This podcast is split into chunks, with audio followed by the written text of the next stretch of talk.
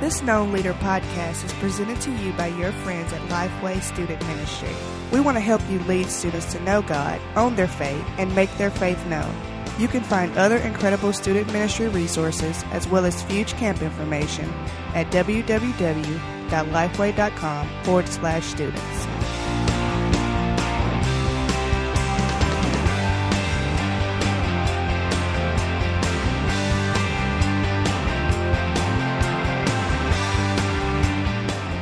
To another episode of our Known Leader podcast. I'm your host, Rick Prawl. I'm still out in California at Jeunesse Park for Centrifuge, and I've still got Kelly here in the studio with me. Kelly, how are you? I'm great. How are you? I'm good. Thanks again for joining me for this topic of purity. You know, we talked last week about why should I be concerned about living pure, and we mentioned that that, that involved a, a wide range of areas of our life related to purity.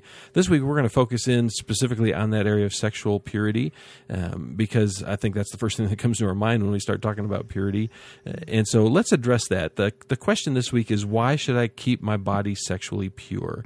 And there are a lot of ways that your students could ask that question. You know, uh, the typical one is why should I wait until I'm married to have sex? And you know, why should I not have sex? And there are a lot of questions related to that. Uh, we're just going to jump right into this one because we've got four life principles.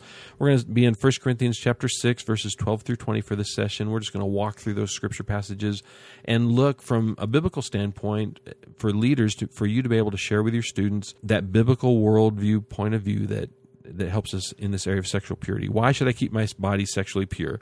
First thing we're going to look at is in verses 12 through 14 of 1 Corinthians chapter 6 that sex outside of marriage is a sin. What do you see there in those verses that helps us get to that, Kelly?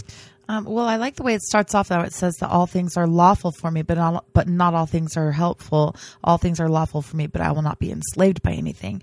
Yes, having sex before marriage is not against the law. Right. It's lawful, but it, it's not helpful. It's not something that's going to get you anywhere anytime fast. That's right. Yeah. You know, in that, this is a big deal for students um, because, you know, he talks in here about, you know, sexual immorality. From a student's point of view, what do you think students think of when they hear the word sexual immorality? Um, they probably jump straight to homosexuality. They probably think Right. of, of big, like major sins. Yeah. And so as long as I'm not, you know, involved in homosexuality, I'm all right. Yeah, yeah. And or if I'm not, yeah, there, there's there's such a wide array of things they could think. well, and really, you know, th this whole topic of you know sex outside of marriage, you know, that is the biblical standard. You know, God ordained marriage, a husband and a wife, and mm-hmm. sexual relationships inside of that. And you know, the biblical narrative continues to to share throughout Scripture that God's plan is for sex inside of marriage, and that sex outside of marriage is a sin. And so, leaders uh, realize that you know, as you're talking with students, this could be uncomfortable. That question in your leader guide guide, how would you define sexual immorality? But to begin to get your students thinking about that, because a lot of students, as we look at statistics and surveys, they say that you know, okay, well, having oral sex isn't like having sex. That I'm still not, I haven't had sex before marriage. We just had oral sex, and you know, my daughter, when she was in high school, used to always reply, "Well, Dad, it still says sex. It's oral sex. It's still sex. So sex outside of marriage is a sin." and leaders, we realize this is a hard point to get across to your students. Is it's uncomfortable sometimes to talk about, but it's really important for them to understand that. The other part of this is that that second life principle, which I think Paul really addresses well in this passage, um, 1 Corinthians six verses fifteen through seventeen. That if you're involved in sex outside of marriage or sexual immorality, that Jesus is involved. What do you see there in those verses to help us understand that? Um, well, you know, if it's true, wherever we are, Jesus is. So we don't want to cause Jesus to have to be in our sin. Right. so I, I actually use that principle a lot of times just in my life, just period. If I'm going to go see a movie or whatever it is, you know, but when it comes to um, sexual impurity, that's, that's a huge one that would um, really be an eye opener for the teens. I think that they don't realize that there's more people involved than just themselves and that if they're actually dragging Jesus into it, then it, it Yeah. it's kind of painful. why, why- do you think most students don't stop to consider that though? Maybe because it's not real yet. You know, they don't Right. they don't see it, and that way people want to justify what they're doing, and people want to think. Um, we have a natural tendency to to try to close our minds to that, to not allow that to penetrate, because they'll they'll feel the conviction. Well, and we think a lot that you know I can just I can be a Christian at church on Sunday or on Wednesday, and the rest of the week is is mine to do with as I want, without that as you mentioned, that realization that man, Jesus is with you. He's with you all the time, whatever we're doing. I like what you said. Whatever we're watching, whatever listening to, uh, that Jesus is there. One of the things I like to share with students is like, you know, would you be watching that movie? Would you be doing that with your girlfriend or boyfriend if Jesus was sitting right, Right. there with with you on that couch? Yes. And they're like, well, no. And it's like, well, he, He is. is. He's- Exactly. and to begin to get that understanding. And so, leaders, this is a really good point to uh, to help to reinforce that first life principle. We're also going to go into that that third life principle as we're looking there in 1 Corinthians six verse eighteen, the life principle that sexual sin can mess you up. Um, I love that life principle the way we worded that. Uh, what do you see there in that verse, Kelly, and what does that mean? Wow. Well, it says uh, to flee from sexual immor- immorality. Every other sin a person commits is outside the body, but sexual immoral person sins against his own body. That's pretty intense, right there. When you think, you know, you're really hurting yourself.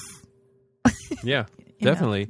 Well, and one of the questions, Kelly, in this section of our leader guide is, you know, what could be some of the physical consequences of being sexually active before marriage?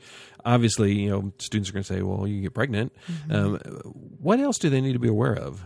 Sexually transmitted infections, STIs. uh, Well, they call them STIs Right. now, right? Yeah, Um, there's a, there's all kinds of physical harm that can that can come from it. You know these. well, and, and not even just you know the physical consequences, but the emotional. Yes. Um, you know, you know, even if you are having sex and you're not getting pregnant, that you that carries over into a marriage relationship. The mm-hmm. guilt of you know of past relationships when you begin to, you know, when you're married and you realize that oh my gosh, you know that was a sin and Jesus was involved, and now I've got to carry this the rest of my life. It can be really difficult. Well, even before marriage, when the kids are having sex before marriage, there's been multiple times I've had to counsel girls that are just crushed because of Right. the boy that they were doing it with left them or whatever, and they're just they're crushed emotionally, and it's just um, they're not emotionally prepared to handle that. I don't think anybody is emotionally prepared outside of marriage to Oh, definitely, yeah. to experience that. Yeah, and leaders, we've provided you a couple questions in the leader guide to help spur that kind of discussion.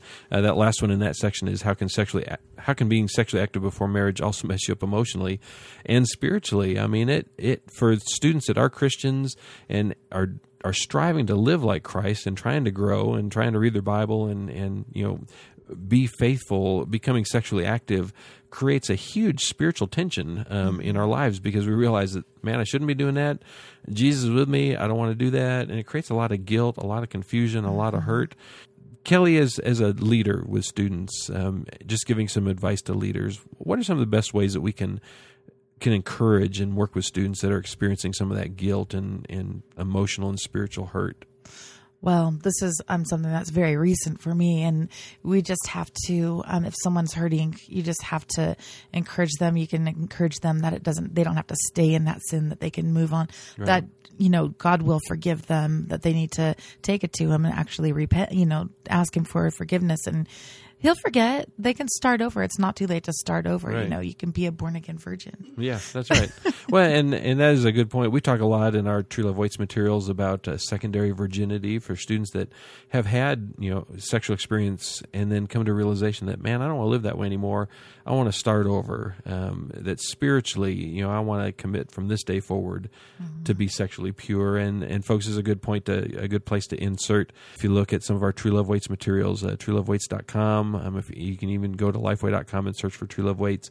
Find a variety of our materials related to sexual purity. If you're not aware of those or been using those, it'd be a good place to bring that in. Well, Kelly, our, our last life principle builds upon these these three. Why should I keep my body sexually pure? Because sex outside of marriage is a sin. If you're involved in if you're involved, Jesus is involved. Sexual sin can mess you up. And this last one is because your body is God's home.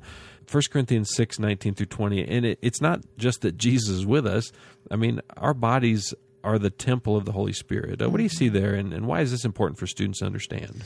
Well, this uh, we can use this verse for so many things, not just sexual purity, but uh, drugs and alcohol use and all that kind of stuff. But um, our body is the temple of the Holy Spirit. We don't belong to ourselves. We belong to God. So, you know, Jesus bought us at a price. He died for our sins, and so we we need to honor him with our bodies. We don't just sin against ourselves when we when we are living impure. We're not doing it just against ourselves or to our boyfriends or to our, you know, or to our parents or whoever. It's is we're actually bringing God into it. So, Well, and that phrase in there that that you are not your own. What does that mean? As we're sitting there talking and teaching students, what do we tell them? What does that mean that our body's not our own? Well, we did not create ourselves. God, created us as Christians. We are we don't belong to ourselves. We surrender ourselves. We ultimately don't have any say over what what we do. I mean, uh, with our bodies, it's not it's not our choice to make we should be living holy. We should be doing. We should be living how God wants us to live. And that gets into you know that whole thing that he talks about that of glorifying God with your mm-hmm. body. And so you know, leaders, that's going to give you some uh, some ideas to help in that aspect. Uh, we've included uh, several pieces of information in our wrap it up section in your leader guide that reference the, the True Love Waits commitment, which is included in the student book, uh, just so you can reference that, as well as a quote by uh, the the Rankin and Ross quote that is mentioned there, which is something we mentioned just a few moments ago about the idea of second virginity or secondary virginity, and something to, to talk with your students about.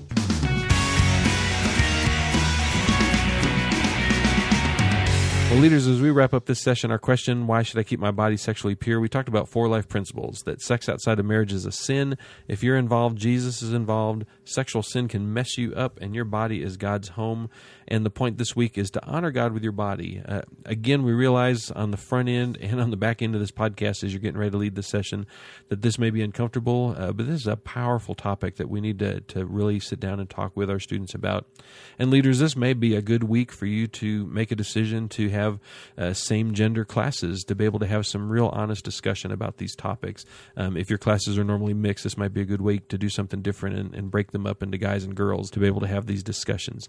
Thanks for joining us for this session. Join us again next week. We're going to get into this idea of why should my speech be pure, and uh, that's our topic for next week. So go ahead and join us for that podcast.